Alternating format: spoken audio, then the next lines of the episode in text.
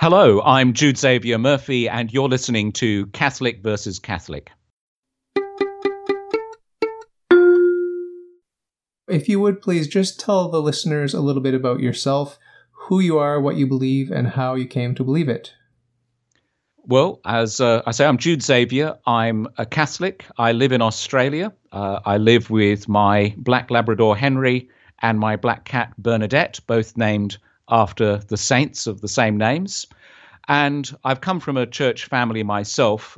My father's family, being Murphys in Australia, go back a long way and a long Catholic history. But my parents themselves weren't Catholic. They were both very dedicated church people. My father died about five years ago. And they brought me up in the faith. And through my own journey, I think really made my way back to the Catholic Church. What were the first examples you had of religion in the home? Were you taught to pray before meals at night? Was there any discussion about God or Jesus or anything? Can you just talk a little bit about the atmosphere of religion in the home? Absolutely. I, it was a home which was uh, really filled with a religious element to it. My father was a lay preacher in the Methodist Church. We would always have grace before meals. We were taught to pray. We went to church on Sundays without fail and uh, their own parents themselves as well were uh, church people. So it's really been infused in the family throughout. And at one point, my father did admit to me that he felt that he had, when he was younger, a vocation to the ministry, but also felt that his vocation was one of a husband and father. And certainly at a time when it was difficult with work, felt that that was what he had to focus on my mother would officially be an Anglican now, but uh, she's now in a Catholic nursing home and is ministered to by the sisters and the priests there. And my brother uh, worships in a community church in Queensland, Australia. How did you start integrating religion into your own heart and mind as a very young person, like before puberty? I, I think there on one level, it was just the very natural thing of what we were doing as a family. Uh, I was very much involved in youth groups in the church. So I really have always grown up as faith and worship as being a part of daily life. I have to admit, I've never actually left worship. I've never left the church in any formal sense throughout my life. I've just progressed a- a- along the road. And first of all, going to a more formal type of worship and a more sacramental one in the Church of England, the Anglican Church, the Episcopal Church, and then really finding that that journey needed to go home in a sense to Rome, and, and that was the, the final step of the journey I took. Okay. What role did authority play? Was it was it central in your in your um, conversion into Catholicism? or if not, what were the what were the crucial and essential components of Catholicism that you needed or you felt that you needed? I think you've hit the nail on the head there, really, with authority. And I think what I was finding in other denominations before was either a lack of authority or a reluctance to partake of or use authority. And so for me, uh, authority was very much the, the crux of it and hand in hand with authority was, as I said, that sense of coming home and of being something which was much more universal, diverse and universal. Hmm. What sort of character do you have? Are you intellectual? Are you uh, emotional? Are you spontaneous? Are you methodical? Tell me a little bit about your character as a person. I'm quite methodical, but I'm also I'm a writer quite artistic as well. So I can be spontaneous in a planned way. um, I do think uh, with the heart, but I've also got a legal training. So it's it's quite a bit of a balancing act, I think, in my mind. I do respond very much to the beauty of Catholicism, the beauty of worship, music, images, but I also have a, a great interest in in the law and the, the words of it. And I did law as university as a degree, really to get me somewhere, not actually to undertake. It's just I found it a very useful tool in thinking and in writing. But the writing I've done, I've written two books of meditations on the Rosary, one on the luminous mysteries of the Rosary and one on the joyful mysteries. And I'm currently working on the third book on the sorrowful mysteries of the Rosary. And I haven't done any paid broadcasting for a while now. So I've started up a few months ago a new podcast called Catholic Musings. It's a very simple weekly podcast which looks at the Sunday Mass readings and just has a bit of a reflection about them, not going too deep into them. The whole podcast is nine minutes long, and that includes uh, a short reflection plus music as well. Okay. I'm curious about the Rosary Mysteries. You're planning on doing all four? Yes, I am. Yes. The Luminous was actually the starting place. And when I wrote it, it was actually filling in a gap from another book written by a Methodist minister, John Neville Ward, who wrote a book a number of years ago called Five for Sorrow, Ten for Joy. And that book was 15 reflections on the 15 mysteries of the Rosary as there were at that time from a Methodist background, which was quite interesting. But they're really beautifully crafted and, and written mysteries. And then, of course, we had the gift of the luminous mysteries. And I started thinking about perhaps filling that gap because John Neville Ward had since died, filling that gap with a new book to accompany it. But I have to say that as I was writing those mysteries, I then thought to myself, well, I can do the lot.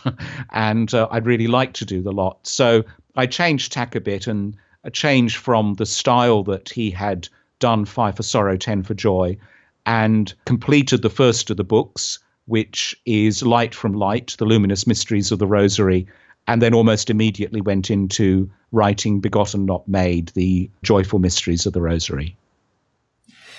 Can you talk to me in really brief overview about little things that maybe the listener hasn't considered when they prayed the rosary, even though they may have been praying the rosary their whole lives? You might have a, just a little idea or a little insight or a little inspiration that would help illuminate some of these things for us. Certainly, the way the books themselves have been written is that they're not to be used while you're praying the rosary. They are very much based on the actual mysteries of the rosary. If you're using them with the rosary, I would suggest perhaps reading them before meditating upon the rosary, and maybe it might just get the brain going in a certain way. But each of the mysteries that I've written has been written about the place in the Holy Land where they are set. So I've done a number of pilgrimages to the Holy Land. And actually, pilgrimage is very much a recurring theme in what I write about and in what I talk about, and the whole idea of being pilgrims. So each of the mysteries focuses on a place of pilgrimage. So, for instance, in the uh, luminous mysteries, uh, with the mystery of the transfiguration of Jesus, I write about the experience of going to Mount Tabor, of journeying up that hill, of the view from it, and also in a sense of the feeling of those disciples who were with him at the time. In the mystery of the birth at Bethlehem, I talk about the actual church of the Nativity and its history, and that almost immediate history after the death of Jesus of being a place of pilgrimage and then being a place which the Romans tried to cover up and to hide as a place of pilgrimage, which did the best thing for the church because it almost put a neon light above it saying this is where the birth took place.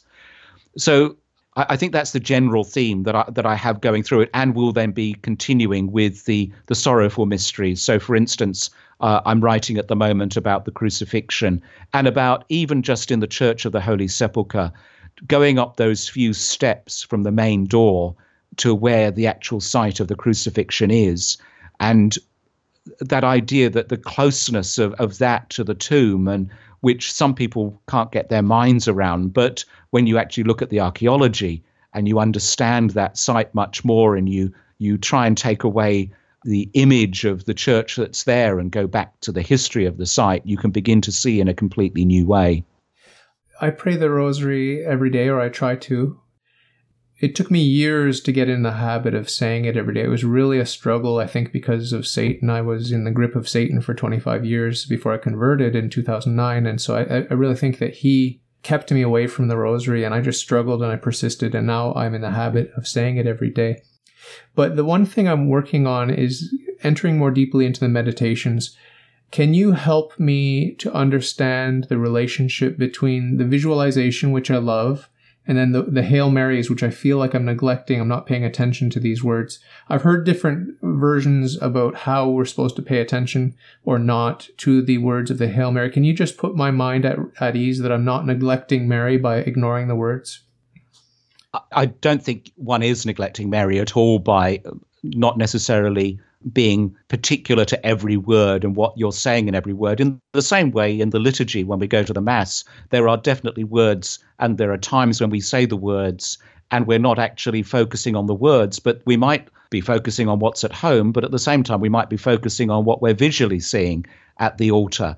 And there's certainly nothing wrong with, with doing that listening to one of your podcasts yesterday, and somebody was talking about the rosary and how they began really by working on the engine of the rosary and the words, and then later on it transformed in a sense to the meditation. And I think that's really what the words are there for. The words are, in a way, the wallpaper of the room of meditation. They're the music in the room of the meditation in which you're taking part. And it just keeps you going in the same way, in the Mass, the priest has certain words that uh, he prays, and that they're there in the Missal that he is supposed to say, and they're just to keep him praying while he's doing something else. And I think that's what the words are doing in the Rosary. They're keeping us praying whilst at the same time we're trying to do something else. Because there are times we can't meditate. And on those times we can't meditate, the words come to the forefront. And that's a good thing and then on the times when we are meditating and we do sort of lose sense of the words, that also is a good thing. And I, I think they're both there, and, and that's the beauty of the, the dynamic of the rosary and the balance of it. Mm. What do you do when you find yourself rushing if you've had a long day and you don't have a lot of time? Would you rather skip a few decades and just go at a regular pace, or would you burn through it like I do? I, I think uh, again it's that that dual nature of the rosary that there are times I would go through it quickly and, and just feel I've at least accomplished something in a word way. But then there are times I would just focus on the one decade. And again, it's this whole area of there's no right or wrong. And I think this is one thing that many people have coming to the church and converts to Catholicism, converts to Christianity as a whole, worrying sometimes about getting the small things right when actually that's there to help you enter into the larger mystery. Nice. Yeah, I like your approach where it's an organic whole, it's flexible, it's adaptable, and you're in relationship. It sounds like a very natural way to approach prayer in general. So I like that. appreciate that answer. Um, I want to segue now into Marian apparitions. What do you think about Fatima? That apparition and maybe some of the other ones, maybe um, some of your favorite Marian apparitions, please. Fatima just really interests me, and I would very much like to go there, and I haven't been there. Uh, but everything I see about Fatima just invigorates me more and more about the Rosary and indeed about the revelation of God Himself. I've been to uh, a couple of shrines of Our Lady. I've been to Knock in Ireland, where the Holy Father has just been, but also, I lived in England for quite a while, and I've been to Walsingham eh, in England, and I don't know if you're familiar with there, but that goes back to the 1060s and was a shrine which was and is still known as England's Nazareth because it was at a time when it was dangerous to travel to the Holy Land. And so there was a holy house built there, and it became England's Nazareth. It was a shrine which was destroyed by Henry VIII and interestingly enough was restored by an Anglican priest, Father Hope Patten. But now there is also a, a Catholic shrine which is based at the Slipper Chapel, the chapel uh, a mile out of the village where people took their shoes off and made that final pilgrimage into Walsingham itself. Uh, so it's a very interesting place of not just the appearance of Our Lady, of healing, but also of ecumenism there between the Church of England and the Catholic Church in England. In Australia, we don't really have a visitation of Our Lady, but I, I think, again, one can make these spiritual pilgrimages to places. So, in the same way that I think uh, pilgrimage to the Holy Land does an incredible amount for one. When one can't go there, one can actually make a spiritual pilgrimage. In the same way, Walsingham itself was a spiritual pilgrimage to Nazareth. I don't want to get negative, but I sometimes ask my guests about Medjugorje. I'm firmly convinced it's demonic. What have you heard? What do you think? What's your hunch about Medjugorje? I can't myself give my own view on it because I've not been there, but I do know certainly one person who has been there who was just transfixed by it and felt uh, an incredible presence and said that he saw the dancing sun while he was there.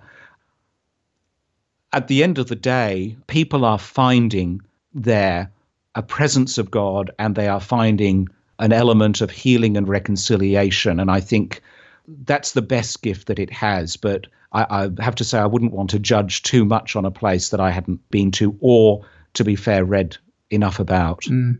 Yeah, I'm just currently reading a big fat book uh, that's very critical of it. So that's probably where I get a lot of my perspective. But even before reading this book, I was suspicious. I want to talk about Saint Louis de Montfort. He's one of my favorite saints, and he's very, very, very important in terms of my devotion to the Rosary and my devotion to Mary. And I've done the consecration. Have you done the, that consecration or Saint Maximilian Kolbe's consecration or any consecration to Mary? No, I haven't. I've done uh, consecrations to the Immaculate Heart of Mary, but I haven't done the the one that you've just been describing. And I'd be very interested to know more about it uh, and the effect that it's had upon you.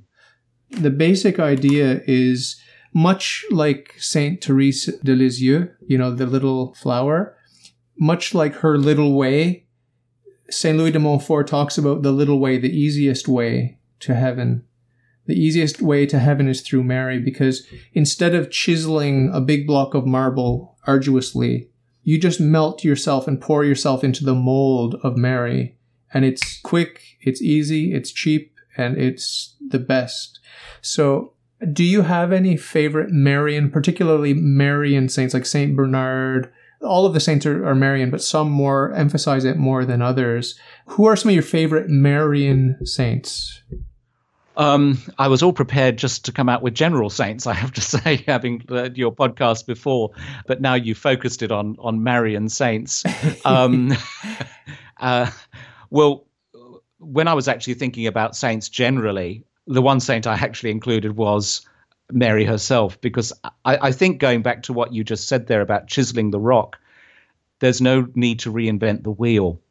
We have in Mary, the only person that we know of who knew of our Lord from before his birth right through to the Pentecost uh, day, because everybody else that is mentioned either died before the, the crucifixion or came into his life later on.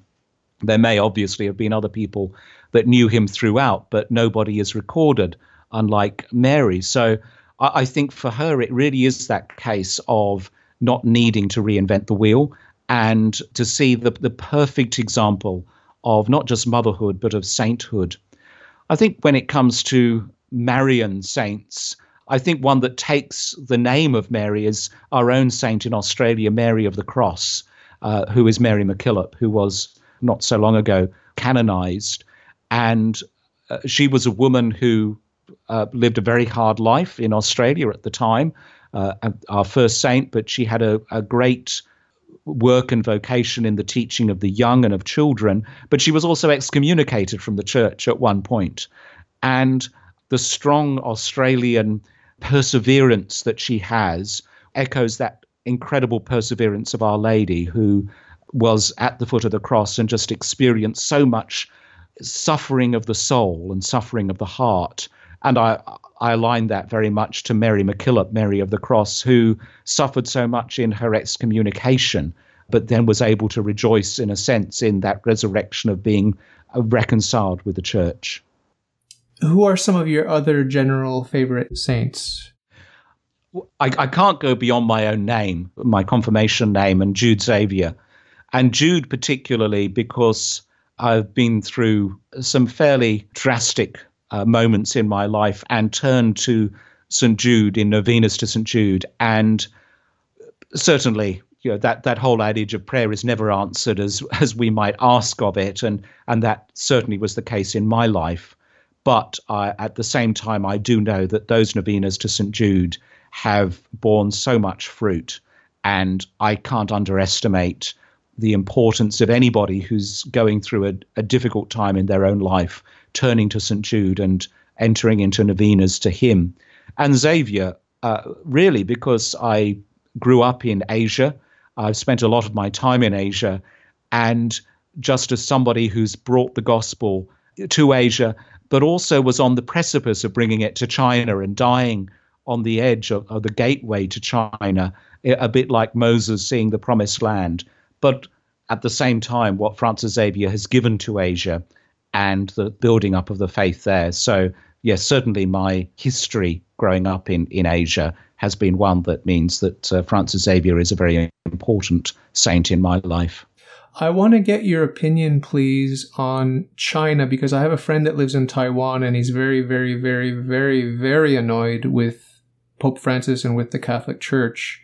Uh, what is your perspective on that? Because my only defense of the Pope and the Church is in very, very general terms, namely that the Pope does not have ill will to harm anyone in Taiwan. He's not seeking to do anything evil but what can you say more specifically about the geopolitical nonsense that I hate so much, but which is taking place in the church in China?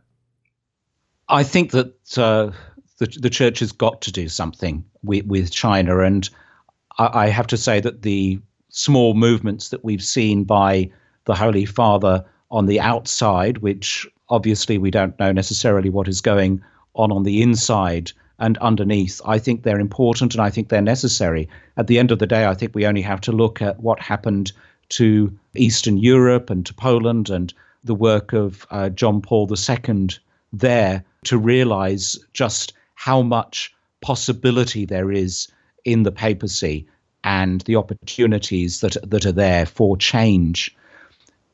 China will not change overnight, but it also has to be dealt with in a completely different diplomatic way from many other countries. And that's not because they're special, it's just because of a different way that they undertake things. I don't think necessarily dealing with them on that level excuses abuse. I, I don't, but I think at the same time, you can't not try and and work for uh, the future of the church and also, in a sense, the future of religion and religious liberty in China w- without conversation and, and without some sort of interplay with them. So I certainly understand uh, what your friend in Taiwan would be thinking. I've spent a, a lot of my life in Hong Kong, which of course has undergone a, a great transformation from the end of uh, British colonial rule to now being part of China again with the reunification. And there, indeed, uh, are worries for the future for religious liberty and what they see as happening in China. I think really that's as much as I'd probably be prepared to, to, say on the matter. I, I, just think the important thing is to to pray for uh, the future and of religion in China for Catholics who are there, and not to forget to pray for those who are uh, in the wake of it, and that's places like Taiwan, Hong Kong, and Macau.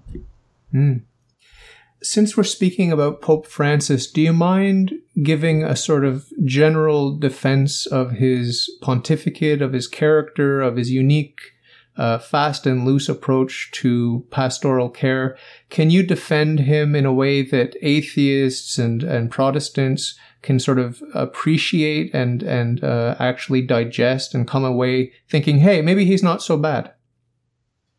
I think in some ways, actually, it's many atheists and Protestants who I've I've met who have a higher regard for him than some Catholics. Um, I, I, certainly was a, a great admirer of Pope Benedict, but I don't see myself in one camp or another, you know, for Cephas or Paul or whatever. At the end of the day, the Pope is the Pope. He is there uh, by the grace of God and through the inspiration of the Holy Spirit. And as a result of that, I, I certainly give him my allegiance as the Pope. I, I think he has different ways of doing things, uh, but then there have been very many different ways uh, for quite a long time. I, I, think we've experienced such a long papacy in John Paul II that we sometimes forget how the papacy can change very easily in its style and the way it's presented from one pope to the next. And I think then the the fact of after having such a long papacy with John Paul II to Benedict, which wasn't maybe such a, a great transference unless you were the, the liberal media, and then to Francis, who certainly is a very different style, but at the end of the day is is the Holy Father. I hate politics, but I want your perspective on this whole left, right, conservative, liberal, progressive split that is dominant in the West ever since the French Revolution, really. I've met a lot of sedevacantists online and they're very they're very hateful. They're very rebellious against the church. There are other people on the right also within the church that are antagonistic towards anything that they think might be left leaning or, in their view, socialist or communist. And far from it. The church's position on communism is, is very clear, but they still get paranoid about it. We all know about people that are on the left in the church that are fighting for abortion and women's ordination, but what about people on the right within the church? What's your experience? And do you identify left, right, center, or do you just identify as a Catholic? I, I, identify as a Catholic. I think that that's got to be my answer. I certainly, when it comes to sedevacantists, just find the whole situation bizarre. So uh, I, I don't have any time for that. I have friends on both the right and maybe not the extreme left of the, the Catholic Church, but certainly of the left. I have those who would like to see changes. I have those who certainly think that the changes have gone too far. My Latin is appalling, but I've certainly worshipped at Latin masses and I've worshipped at uh, very liberal centres. My natural milieu is to go somewhere which, which it, perhaps is more traditional in its worship, but uh, using the Novus Ordo. I think at the end of the day, everyone is a part of the Catholic Church. The Catholic Church is made up of so many members that they'll have different political views and they'll bring those different political views into the church sphere. But at the same time, I think as Catholics, there has to be that understanding of what the church is and what the church says. And it doesn't say that because of its political power, it says that because of its spiritual role. Hmm. I don't like talking about it, but what do you think about the sex abuse scandal or whatever it's called in the US right now? Well, we have the same. Yeah, you have the same thing in Australia, right? In, in Australia, very much so. In Australia, it's not helped by uh, the fact that we have a, a very anti-church media, and so uh, a lot of strong calls, really, for the church just to be thrown away and uh, to lose everything that it has without actually acknowledging the good work it does none of us are fortunate to be living at a time of this going on, but it will pass. And I, I think that is the most important thing. Uh, the church and society as a whole has learnt so much as a result of this and continues to learn. And it will one day be history. And we still have the gospel to preach and the gospel to get on with. And I, don't think that we can be taken away from that. And I, I think part of that is we, we saw that in the Holy Father's prayer recently of wanting, in a sense, the guidance of when to know to speak and when to know to be quiet. And that is important because, as terrible as the, the current scandals are, the church still can't be dictated to in its agenda by a liberal world. It still has to put the gospel to the world and to stand up and to proclaim the faith. I'm a convert to the faith as an adult. I converted in 2009 at the age of 39. And I went from atheist to monotheist in a heartbeat. And then I approached Catholicism. I was surprised how open I was to it, but it was St. Augustine's Confessions that really melted my heart.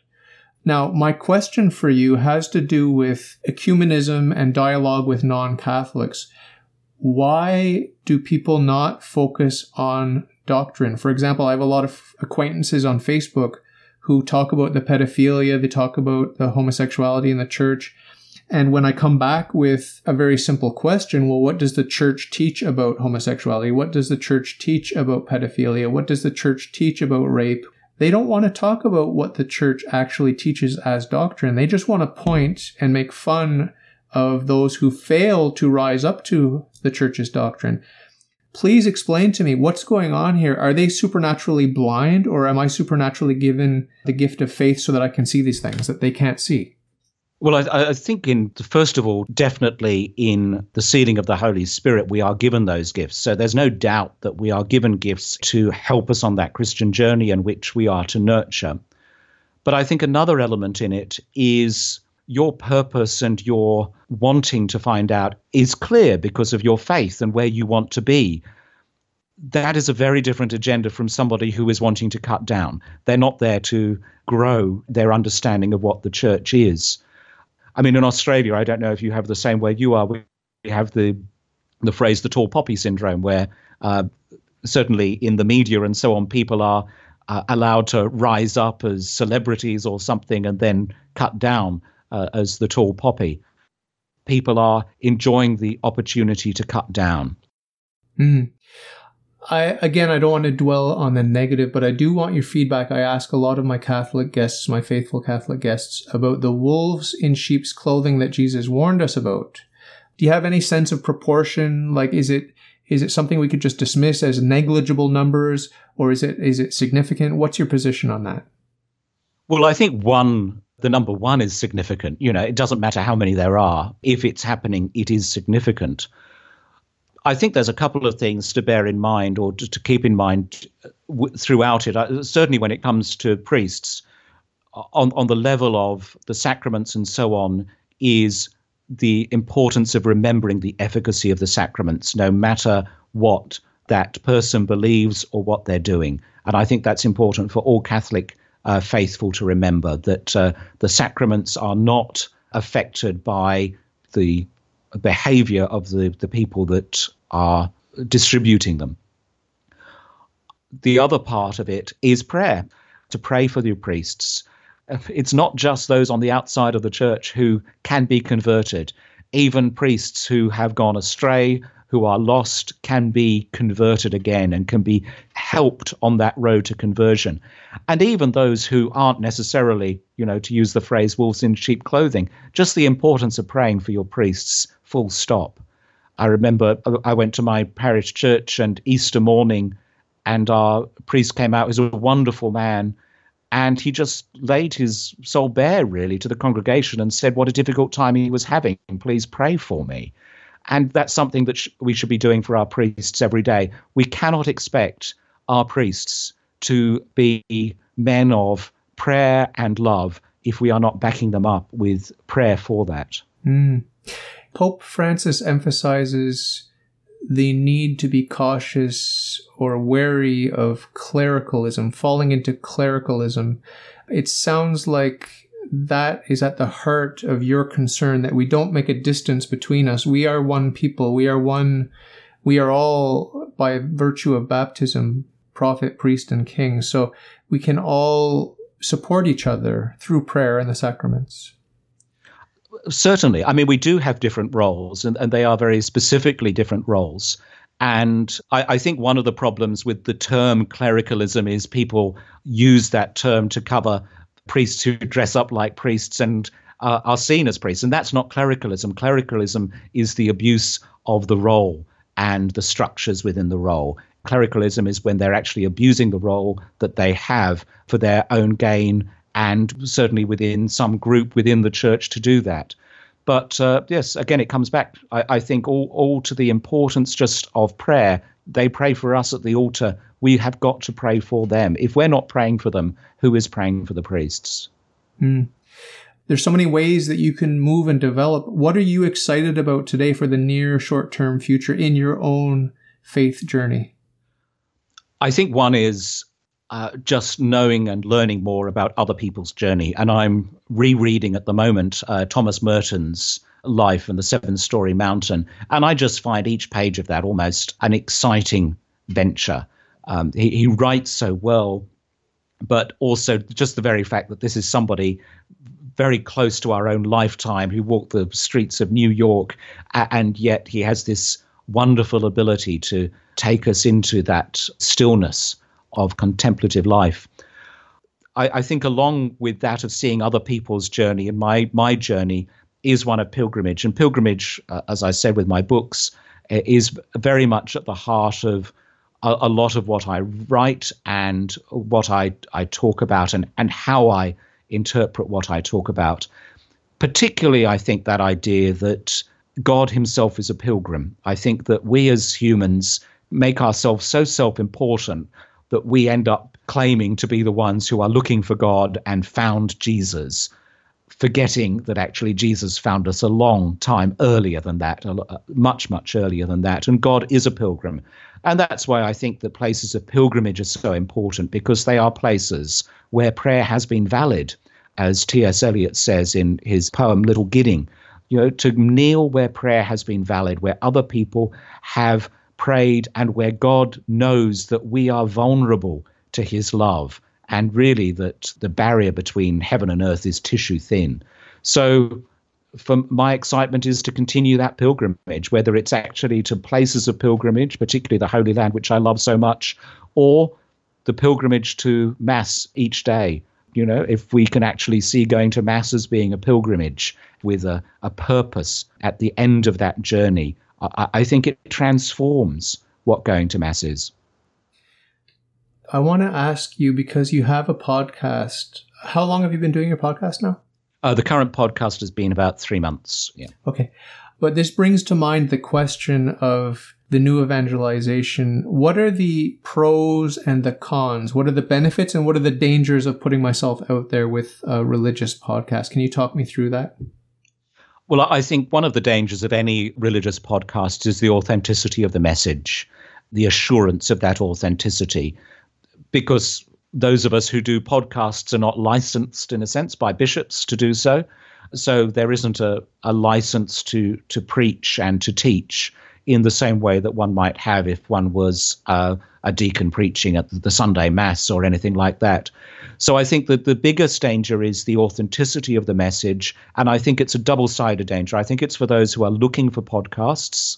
And I think it's for all of us, myself and yourself included, who are involved in those podcasts. And just to be very careful that we are in line with church teaching and to be very careful when we're looking for them that they are in line or that we can recognize when they're not. Because anybody can put up a podcast with the name Catholic in it and say anything. And of course, these days, people believe the first thing that they come across and find. But on the other hand, I think one of the advantages is almost incarnational because it's people finding people who are very similar to them who sometimes are struggling with the same questions they have. And it's a gateway for many people who are frightened to enter into a church. It's a gateway for them to begin to find the answers to those questions. Mm. Based on what you heard from my two most recent interviews with Catholics, was there any red flag or orange flag or yellow flag that you noticed? No, and I think one of the good things was because it's not necessarily a didactic. Well, from what I, the two I heard, they're not didactic. They they're biographical. Yes, ex- exactly. And I think the ones that I try and do, I mean, I've had theological training, and I certainly, as I say, try as much as possible to include the catechism when when I can and when it's appropriate. But at the same time, they're reflections on the reading. They're not. I'm not necessarily teaching about the readings for the Sunday Mass. I'm just trying to give people an opportunity to be prepared for a Sunday with maybe something in mind that might then trigger them to look at the readings in a different way and to take from that Sunday Mass what the church and the priest or the deacon or the, the preacher who is licensed to preach then gives them as that nourishment for the week following. Mm. I do have on my website and on all of my social media a disclaimer. And it says, if ever I contradict Jesus Christ or the church, then I do so unwillingly and I'm happy to repent and recant and all that sort of thing. Okay. So I think that that's important. I think it's important that people know that I am a member of the church, but I'm not a licensed representative of the authentic teaching everything that comes out of my mouth. But at the same time, even the great saints like St. Augustine or St. Thomas Aquinas, they had opinions that differed from what was eventually established. And they may even have had some opinions, may have said some things that contradicted what was already established, but they did so unwillingly and certainly not as rebels, right? So I think that there's a wide margin and there's a lot of latitude for expressing ourselves, with a wholesome piety, which is not maybe airtight, as long as we're willing to be corrected, this is the definition of heresy is that you are obstinate in your refusal to be corrected, right? So as long as you're not obstinate, you know, if if anyone corrects me, I'm happy to accept the correction as long as the correction is actually Catholic. Yeah. I, I think uh, one of my favorite books, uh, novels, is uh, Graham Greene's Monsignor Quixote. I don't know if you're familiar with it, but it was made into a wonderful film. Uh, which I think is only on VHS now with Alec Guinness and Leo McKern. But yeah, Graham Greene's Monsignor Quixote, which in which he goes on a travel with his communist friend, the mayor, and and one evening they're drinking wine and they, they go through a couple of bottles. And the mayor says that he can't understand the Trinity. You know, could the Monsignor please explain it to him? And and Monsignor Quixote rather beautifully says, Well, you know, you see these two bottles, they're of the same substance, of the same vine, and yet, you know, they're like the Trinity, the Father and the Son. The mayor understands this and then says, Well, what about the Holy Spirit? And they've had a third half bottle to drink as well. So they're quite drunk at this point. And Quixote says, Oh, well, you know, the Holy Spirit is this third bottle. It gave us the kick that we need. And then almost immediately he goes into a depression because he has given wrong instruction, because he has represented the Holy Spirit by a half bottle, whereas it should be a full bottle equal to the Father and the Son. And I think that's a beautiful image of even a, a priest, albeit um, in a novel, even a priest acknowledging the need to ask for forgiveness for wrong instruction. Mm. So at the end of my interviews, I always ask my guests to give a little message of hope. So, just a general message. What could you say to anyone that might be out there listening now? It's just to keep in mind that you are never alone. Uh, even when you are physically alone, you always have that presence of God with you. And as you try and make your journey towards Him, he is without a doubt trying to make that journey towards you. Um, again, coming to that whole idea of pilgrimage. Even you know, if you if you're not in a situation through money or health to make a pilgrimage to the Holy Land, open the Gospels. There's a pilgrimage to the Holy Land there. And as you make that pilgrimage, know that the God of the Gospels, the God of the Holy Land, is journeying towards you and will not leave you alone.